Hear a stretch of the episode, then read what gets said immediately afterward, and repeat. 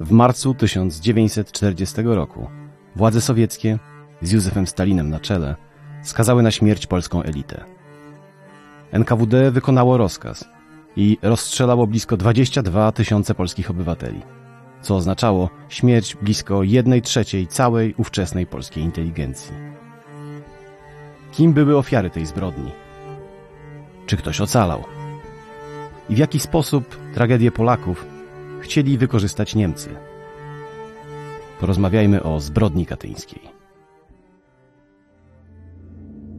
To jest podcast Muzeum Historii Polski. Nazywam się Michał Przeperski i zapraszam.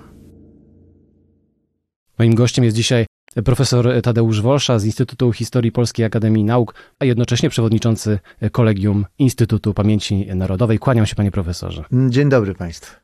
Panie profesorze, temat, który nas dzisiaj tutaj sprowadził, jest, jest bardzo trudny. Katyń, rok 1940 i, i sowieckie zbrodnie. Zacznijmy może zatem od początku. Co się wydarzyło wiosną 1940 roku w Katyniu, Charkowie, Miednoje? Wiosną 1940 roku, a dokładnie rzecz biorąc 5 marca, zapadła decyzja najwyższych władz Związku Sowieckiego ostatecznego rozwiązania problemu związanego z polskimi oficerami będącymi w sowieckiej niewoli. Na wniosek Ławrentia Berry, który sugerował najwyższy wymiar kary, takie też były decyzje czołowych polityków sowieckich z Józefem Stalinem na czele. Najwyższy wymiar kary to oczywiście kara śmierci i egzekucja no nie tylko oficerów, ale również funkcjonariuszy wywiadu, kontrwywiadu, straży leśnej, również policjantów i cywili, którzy znaleźli się w trzech obozach, czyli w Ostaszkowie, Starobielsku i Kozielsku, ale również niektórzy w więzieniach, bo sprawa dotyczyła w pierwszym momencie około 25 tysięcy osób. Później została ta liczba osób o, zmniejszona do około 22 tysięcy i tyle też osób zostało zamordowanych, następnie pochowanych w bezimiennych grobach, czyli w Katyniu, Bykowni, Charkowie, Piati, Piatichatkach. To są te miejsca, co do których jesteśmy i w Miednoje, co do których jesteśmy w tej chwili już pewni. Natomiast pewnie dojdą jeszcze inne miejsca pochówku, dlatego że nie znamy dokładnie jeszcze listy białoruskiej. I być może ta propozycja, która pojawiła się jakiś czas temu, Kuropaty, jest propozycją trafioną, że tam również spoczywają ofiary zbrodni z 1940 roku. Z całej tej, z całego tej grupy, o której mówimy, czyli dwa, około 22 tysięcy osób, około 400 cudem przeżyło zostali, można powiedzieć, w pewnym sensie wyreklamowani. W wyniku interwencji niemieckiej Niemcy zwrócili się z prośbą do swojego sojusznika, do, Związka, do Związku Sowieckiego, to jest ten okres, kiedy jeszcze oba państwa współpracują, o wydanie kilkudziesięciu osób, które z pewnych powodów no, zostały wypuszczone. Byli to w, pewnym sensie ludzie, którzy zadeklarowali wcześniej służbę na przykład w czasie wojny, I wojny światowej w armii niemieckiej, czy też byli pochodzenia niemieckiego, a służyli w wojsku polskim i dla nich ten, ta prośba została spełniona. Były to osoby, które podjęły współpracę z Sowietami, polscy y, oficerowie, którzy skłaniali się ku współpracy z Armią Czerwoną i oni również zyskali dzięki temu, y, odzyskali tę, dzięki temu wolność, no i y, przeżyli. Albo były to osoby, które z różnych powodów były potrzebne dla Związku Sowieckiego. Osoby, które prezentowały pewne dyscypliny naukowe, dysponowały pewną wiedzą, która mogła być przydatna na jakimś, w jakichś zbliżających się wydarzeniach. Rosjanie mieli świadomość tego, że prędzej czy później będzie wojna z, z trzecią Rzeszą Niemiecką, więc selekcjonowali z, z tych jeńców, którzy byli w obozach, osoby, które byłyby przydatne. Dzięki temu kilku z nich też przeżyło. Ja jestem trochę nieraz zdziwiony, kiedy patrzę na listę ofiar, Dlaczego na przykład nie zostali oszczędzeni pracownicy, oficerowie Biura Techniki Wojennej? To, to byli specjaliści no, światowej sławy, natomiast z tamtej grupy nikt nie ocalał. Yy, można było pewnie wyselekcjonować wybitnych lekarzy, yy, specjalistów różnych spraw medycznych, którzy też w większości zostali zamordowani. Więc też ten argument jakby nie jest taki mocny, bo tutaj też była w pewnym sensie jakaś wybiórczość, jeśli chodzi o tych, którzy przeżyli i tych, którym nie dano szans na przeżycie. Jedno to, co pan mówi, to jest, to jest zbrodnia. Skala tej zbrodni ponad 20 tysięcy polskich ofiar i niezwykły, bezprecedensowy koszmar z, z perspektywy polskiej historii. Osobną jeszcze historią zupełnie niezwykłą jest wychodzenie na jaw tej, tej zbrodni, bo tak jak pan powiedział, przeżyło niewielu. A co ze świadkami? Jak, jak, właściwie doszło do tego, że, że o Katyniu świat usłyszał? Bo w 1940 roku wiosną przecież te, te mordy prowadzone były no, w taki sposób, żeby maksymalnie je utajnić. No oczywiście, to, to nie były jedyne mordy, których dopuścili się Sowieci, no bo mamy też przykłady innych miejsc takiego pochówku, gdzie y, ofiary są pochowane w bezimiennych grobach i to idą ofiary w tysiące. Przykład winnicy daje tutaj też dużo y, do myślenia. Sprawa przez lata 40-43 była drążona przez y, y, rząd Rzeczpospolitej Polskiej na uchodźstwie, który pracował początkowo we Francji, a po upadku Francji przeniósł swoją siedzibę do Londynu. Od 1941 roku generał Władysław Anders powołał specjalny zespół do poszukiwania zaginionych oficerów, którzy zdaniem e, Józefa Stalina uciekli do Mandżurii, co oczywiście zostało przyjęte e, z ogromnym niedowierzaniem, że nikt nie dawał wiary w taką ucieczkę, bo nikt z tych, którzy rzekomo uciekli, nigdy się nie odezwał, nie wysłał listu, karty pocztowej, nie pojawił się w żadnym miejscu, nie dał znaku życia. W związku z tym od razu została ta wersja odrzucona.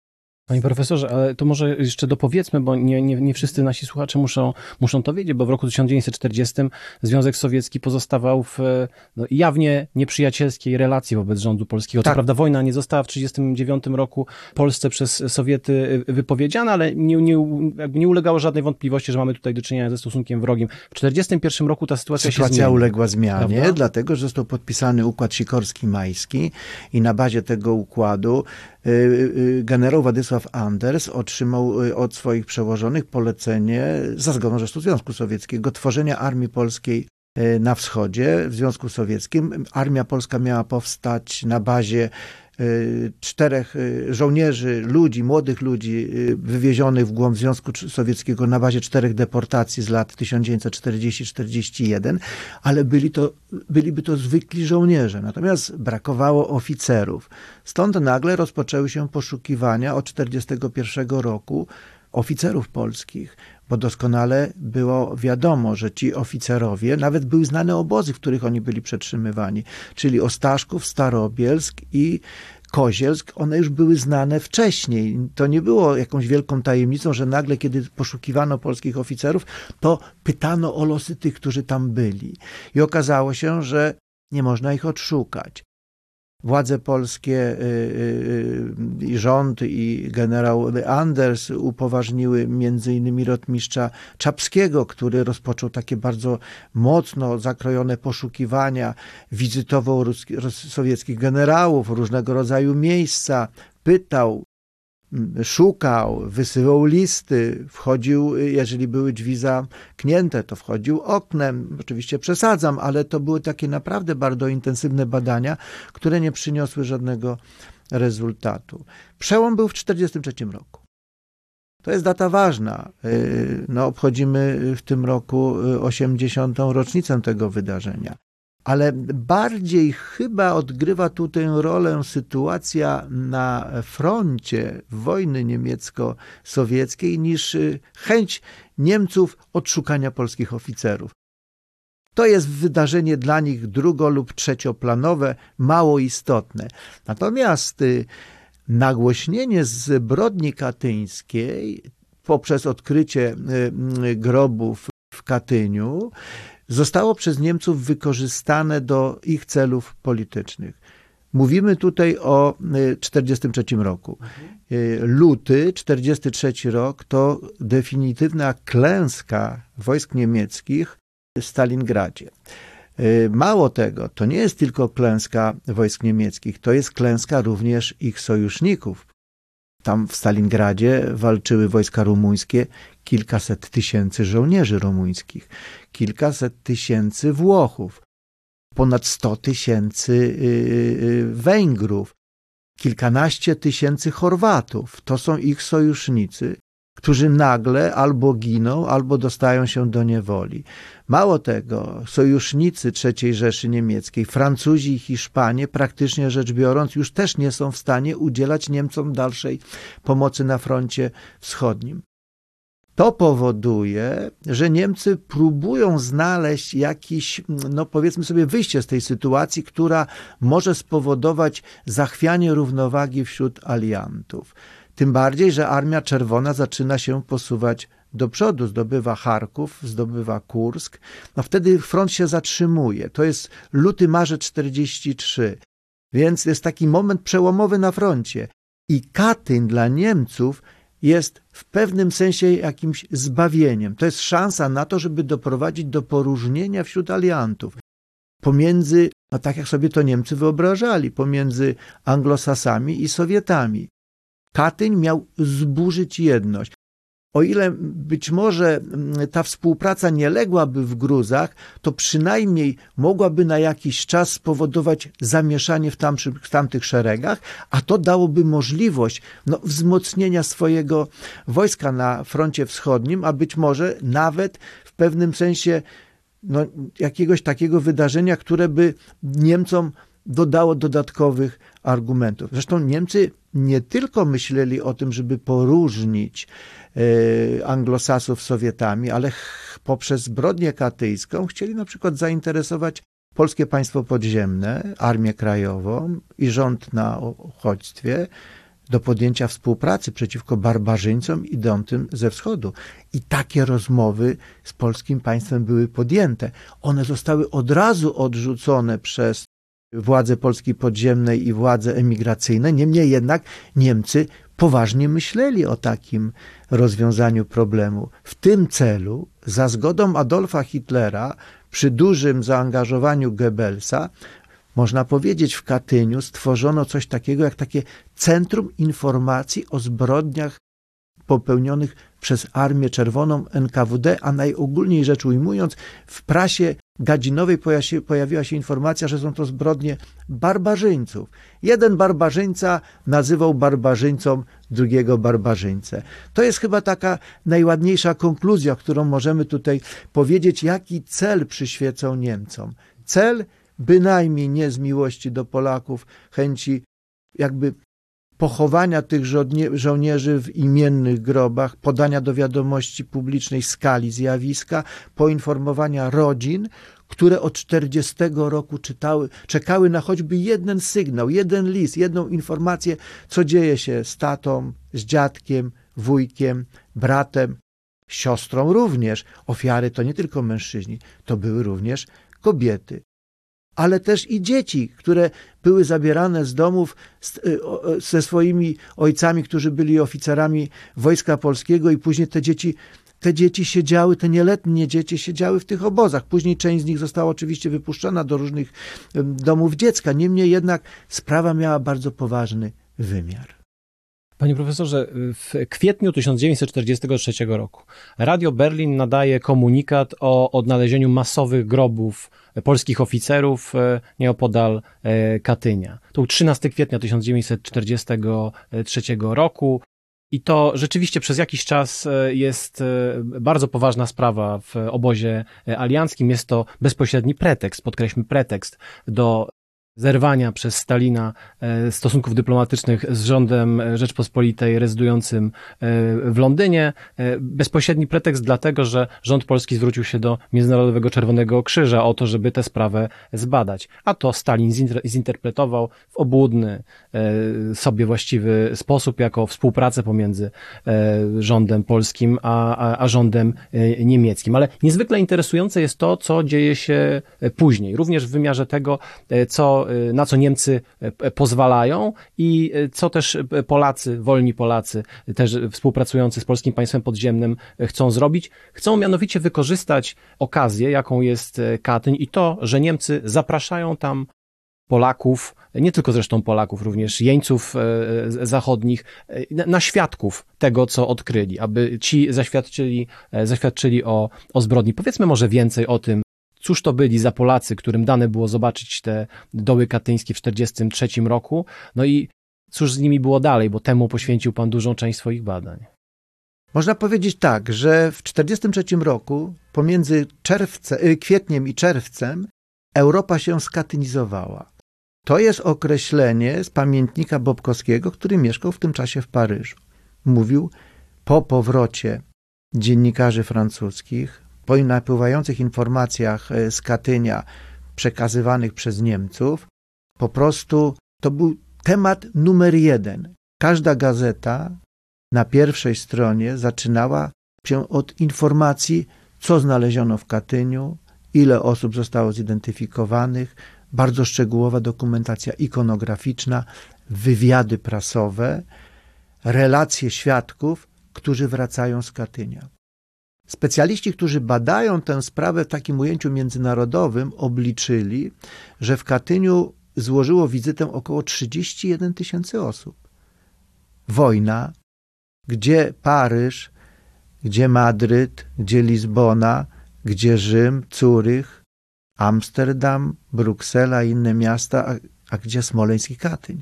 To jest szmat drogi. I Niemcy zorganizowali na masową skalę wycieczki przedstawicieli różnych zawodów, dziennikarzy, pisarzy, lekarzy, naukowców, zwykłych ludzi, którym chcieli pokazać, pokazać cmentarzysko. Oczywiście robili to świadomie. Nie dlatego, że mieli jakąś wielką miłość do ofiar, ale chcieli pokazać, jakim barbarzyńcą jest Armia Czerwona, NKWD i Stalin. Mówili o tym wręcz głośno, nie ukrywali tego. Oni chcieli po prostu pokazać oblicze tego, który idzie ze wschodu, jakie stanowi zagrożenie dla europejskiej cywilizacji. I to im się udało, dlatego że ci, którzy przyjeżdżali, pisali to, co widzieli, a widzieli wyjmowane szczątki polskich oficerów z przeszczeloną potylicą i co do tego nie było wątpliwości, że zbrodni dokonali Sowieci, dlatego że wszystkie komisje lekarskie, które tam pracowały, wyraźnie powiedziały, że zbrodnia została popełniona w 40 roku, a w 40 roku jeńcy byli w sowieckiej niewoli. Mówiłem o tych 31 tysiącach. No oczywiście 31 tysięcy to nie tylko delegaci, przedstawiciele z Europy Zachodniej. W zasadzie ich było ponad tysiąc, natomiast te 30 tysięcy to żołnierzy Wehrmachtu, żołnierze Wehrmachtu, których Niemcy chcieli przestraszyć i z, czytelnym, z czytelną sugestią. Zobaczcie, jak się poddacie, będziecie słabo walczyli albo przegracie, to podzielicie los polskich oficerów. Zrobią to samo z wami. Stąd to była jakby też druga sprawa związana z cmentarzyskiem, z cmentarzyskiem e, katyńskim. Oczywiście Niemcom najbardziej zależało na tym, żeby przywieźć Polaków, bo bliscy zamordowanych to jest dużo większa siła w propagandzie. A propaganda była w Katyniu rozbudowana na masową skalę. Zorganizowano tam studio radiowe. Na drzewach były rozwieszone mikrofony, które zbierały wypowiedzi ludzi, którzy tam przyjechali. Była ekipa filmowa, która nagrywała e, delegacje. E, były specjalnie przygotowane materiały propagandowe, broszurki, ulotki, Praktycznie rzecz biorąc, każdy, który przyjeżdżał do Katynia i stamtąd wyjeżdżał, otrzymywał różnego rodzaju materiały, które ułatwiały mu później pracę, taką, która była zaadresowana do tych mieszkańców, tych najbliższych mieszkańców w miasteczkach, w miastach, od których niedaleko mieszkał.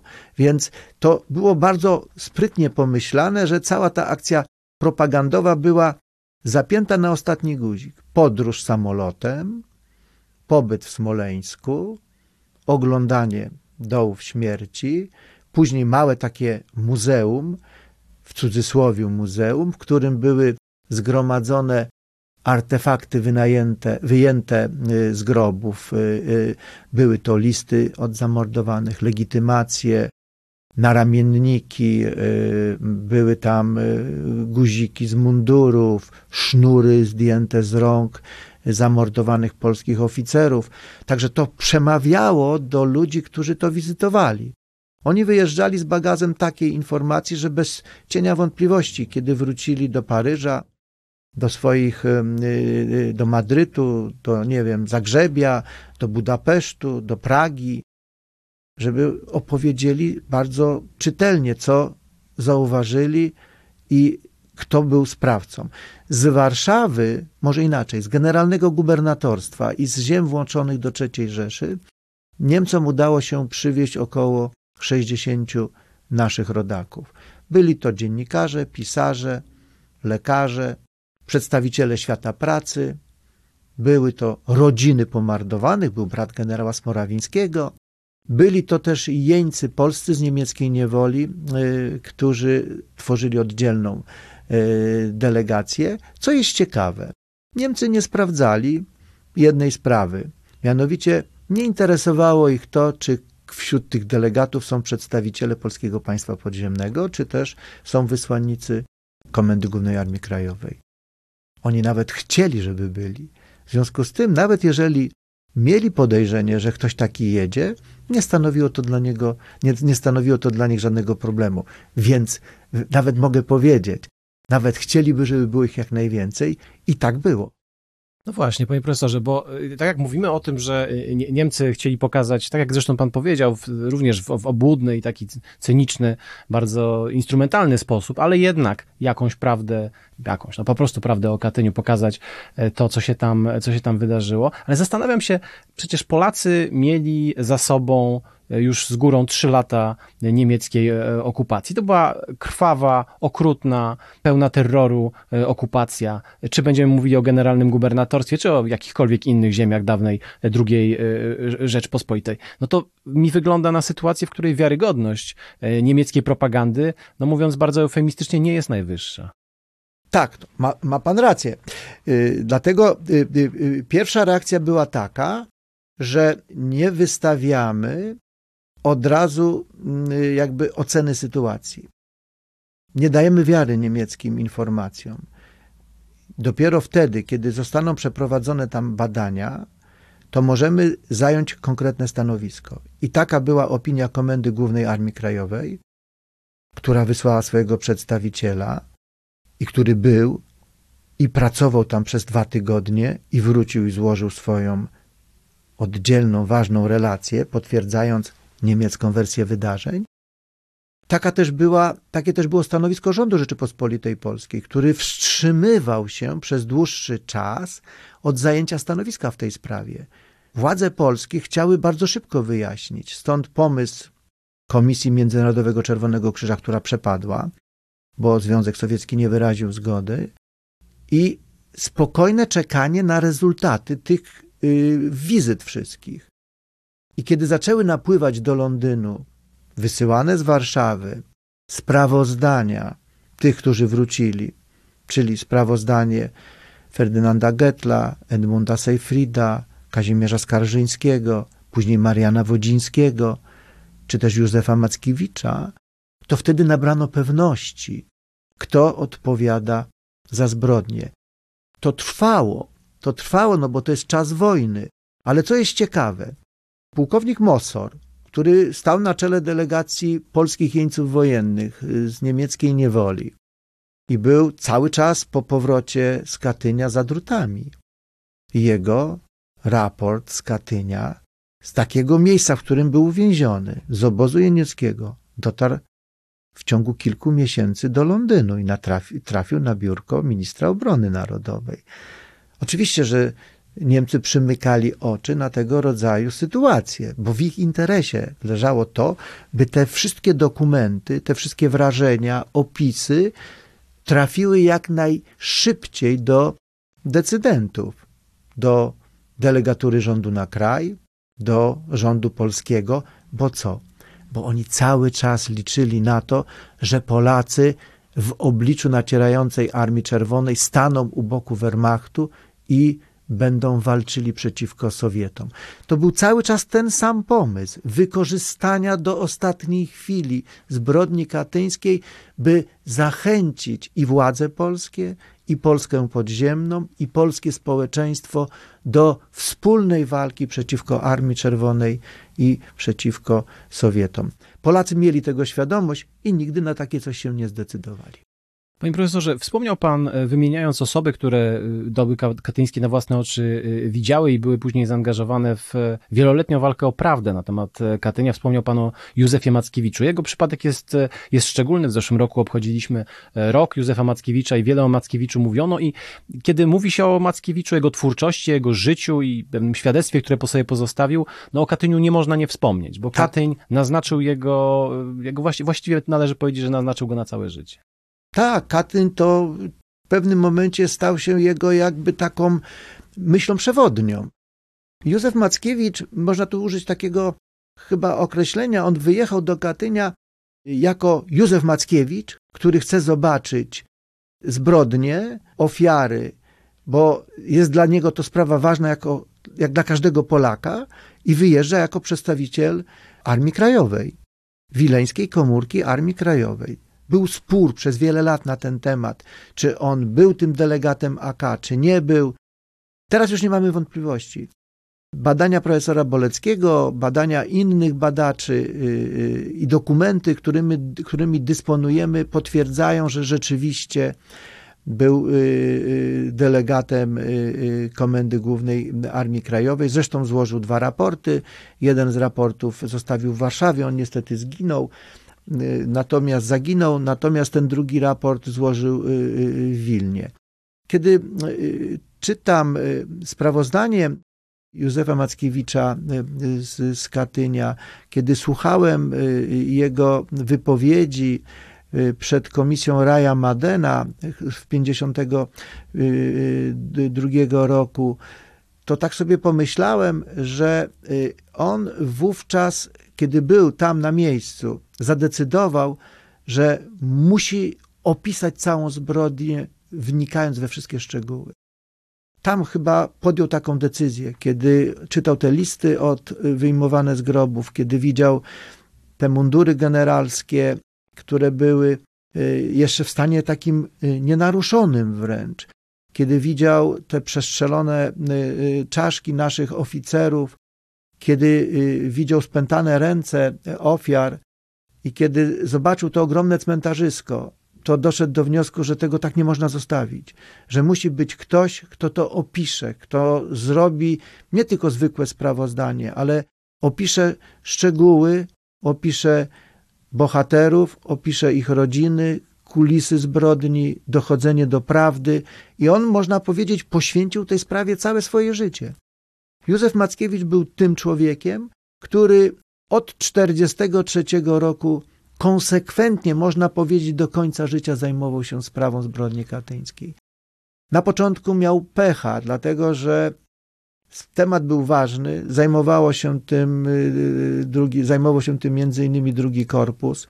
On przygotował swoje prace, które w zasadzie mogłyby wypełnić całą książkę, ale w pewnym momencie y, doszły do tego również inne materiały, inne, inne dokumenty i ta książka, która mogła być z powodzeniem książka, książką Józefa Mackiewicza, ukazała się pod innym tytułem. Zbrodnia katyńska w świetle dokumentów z przedmową generała Władysława Andersa pod redakcją y, Zdzisława Stala gdzie Józef Mackiewicz został zdegradowany do rangi jednego współautorów tekstów, sprawozdania. On miał gotową książkę. On tę książkę chciał wydać.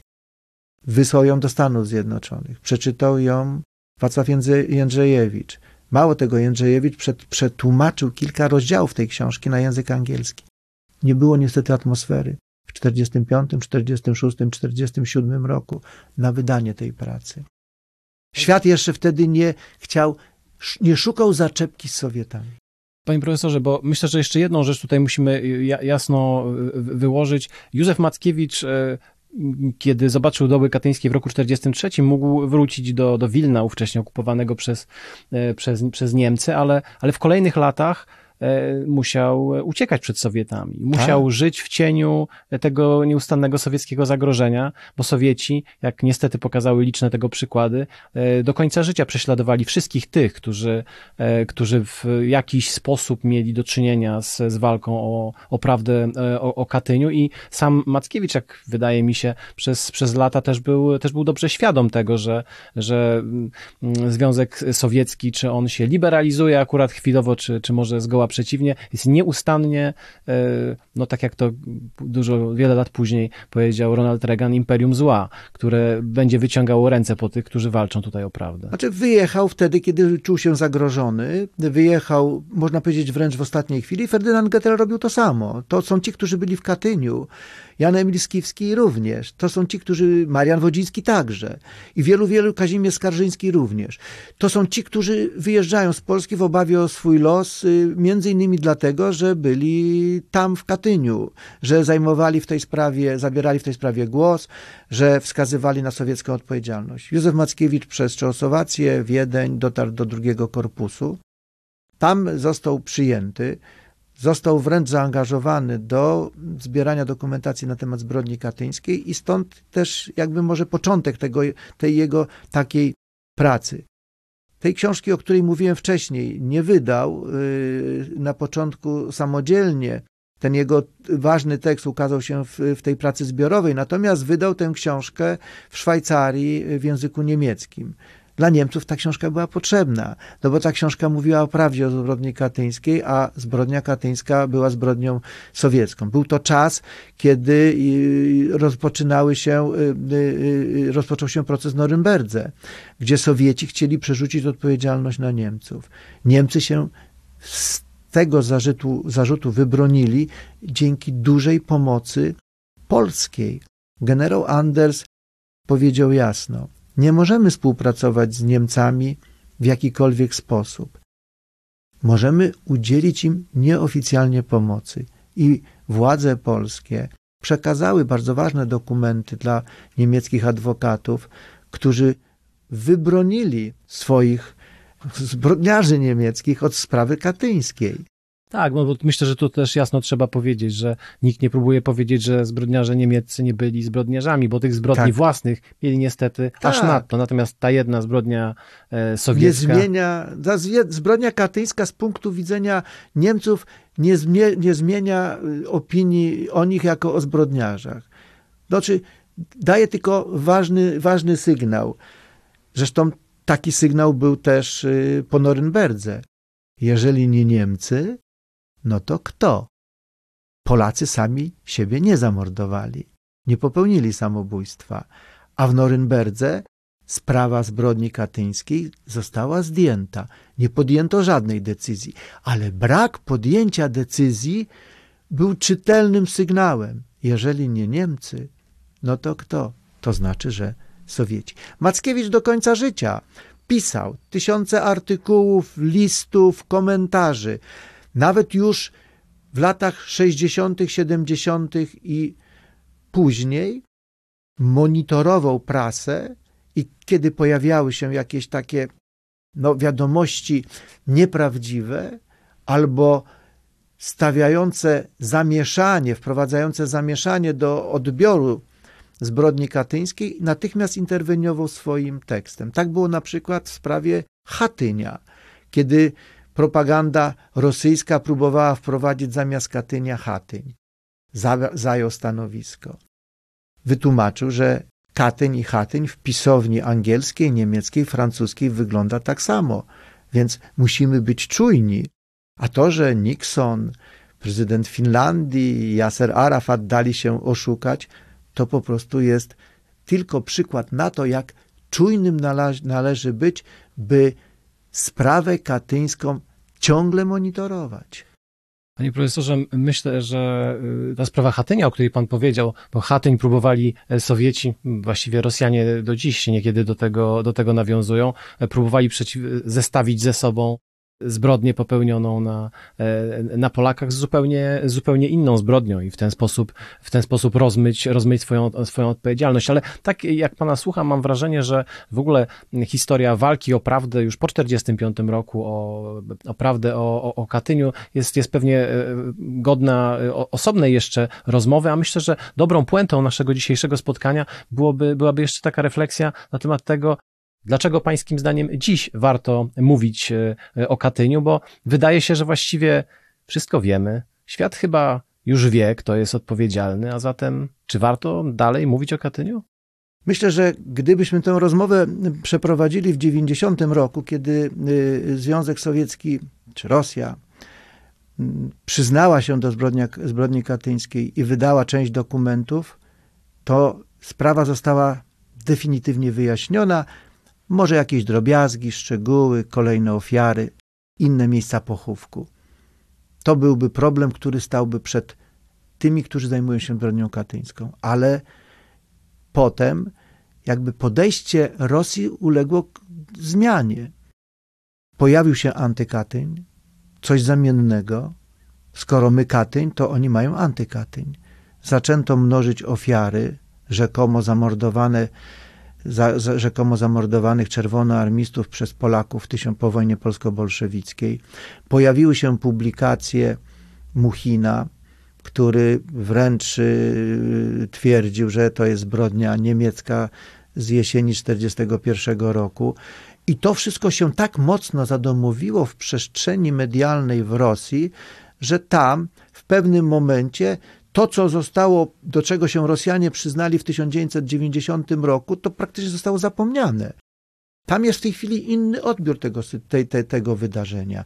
Gdyby zapytać przeciętnego mieszkańca Moskwy czy innego miasta dużego e, Federacji Rosyjskiej, to albo powiedział, że nie ma pojęcia w ogóle o czym mówimy, co to w ogóle katy, nie wiadomo co, a jeżeli już by coś wiedział na ten temat, to by powiedział, że to jest pewnie zbrodnia niemiecka z II wojny światowej garstka. Garstka ludzi oczywiście ma świadomość, ale los memoriału pokazuje, że ci, którzy wśród Rosjan mówią prawdę o zbrodni katyńskiej, narażeni są na represję. Zamyka się lokale memoriału, ludzie są represjonowani, muszą uciekać ze Związku Sowieckiego, przepraszam, z, Rosji muszą, muszą uciekać, albo po, zamyka, nie zabierają głosu, bo są, obawiają o, się o swoje życie. Bo ci, którzy się przeciwstawiają reżimowi Putina, no, grozi im śmiertelne niebezpieczeństwo. To jest wyjątkowo gorzka puenta, ale myślę, że e, wyjątkowo istotna. To pokazuje, że historia jest bliżej nas niż, niż nam się wydaje. Bardzo dziękuję. Moim gościem był dzisiaj e, profesor Tadeusz Wolsza z Instytutu Historii Polskiej Akademii Nauk, a także przewodniczący Kolegium Instytutu Pamięci Narodowej. Bardzo dziękuję. Dziękuję również za Podcastów Muzeum Historii Polski wysłuchasz na YouTube, Spotify, Google Podcast, w Audiotece, a także na innych platformach podcastowych. Chcesz być na bieżąco? Subskrybuj kanał Muzeum Historii Polski.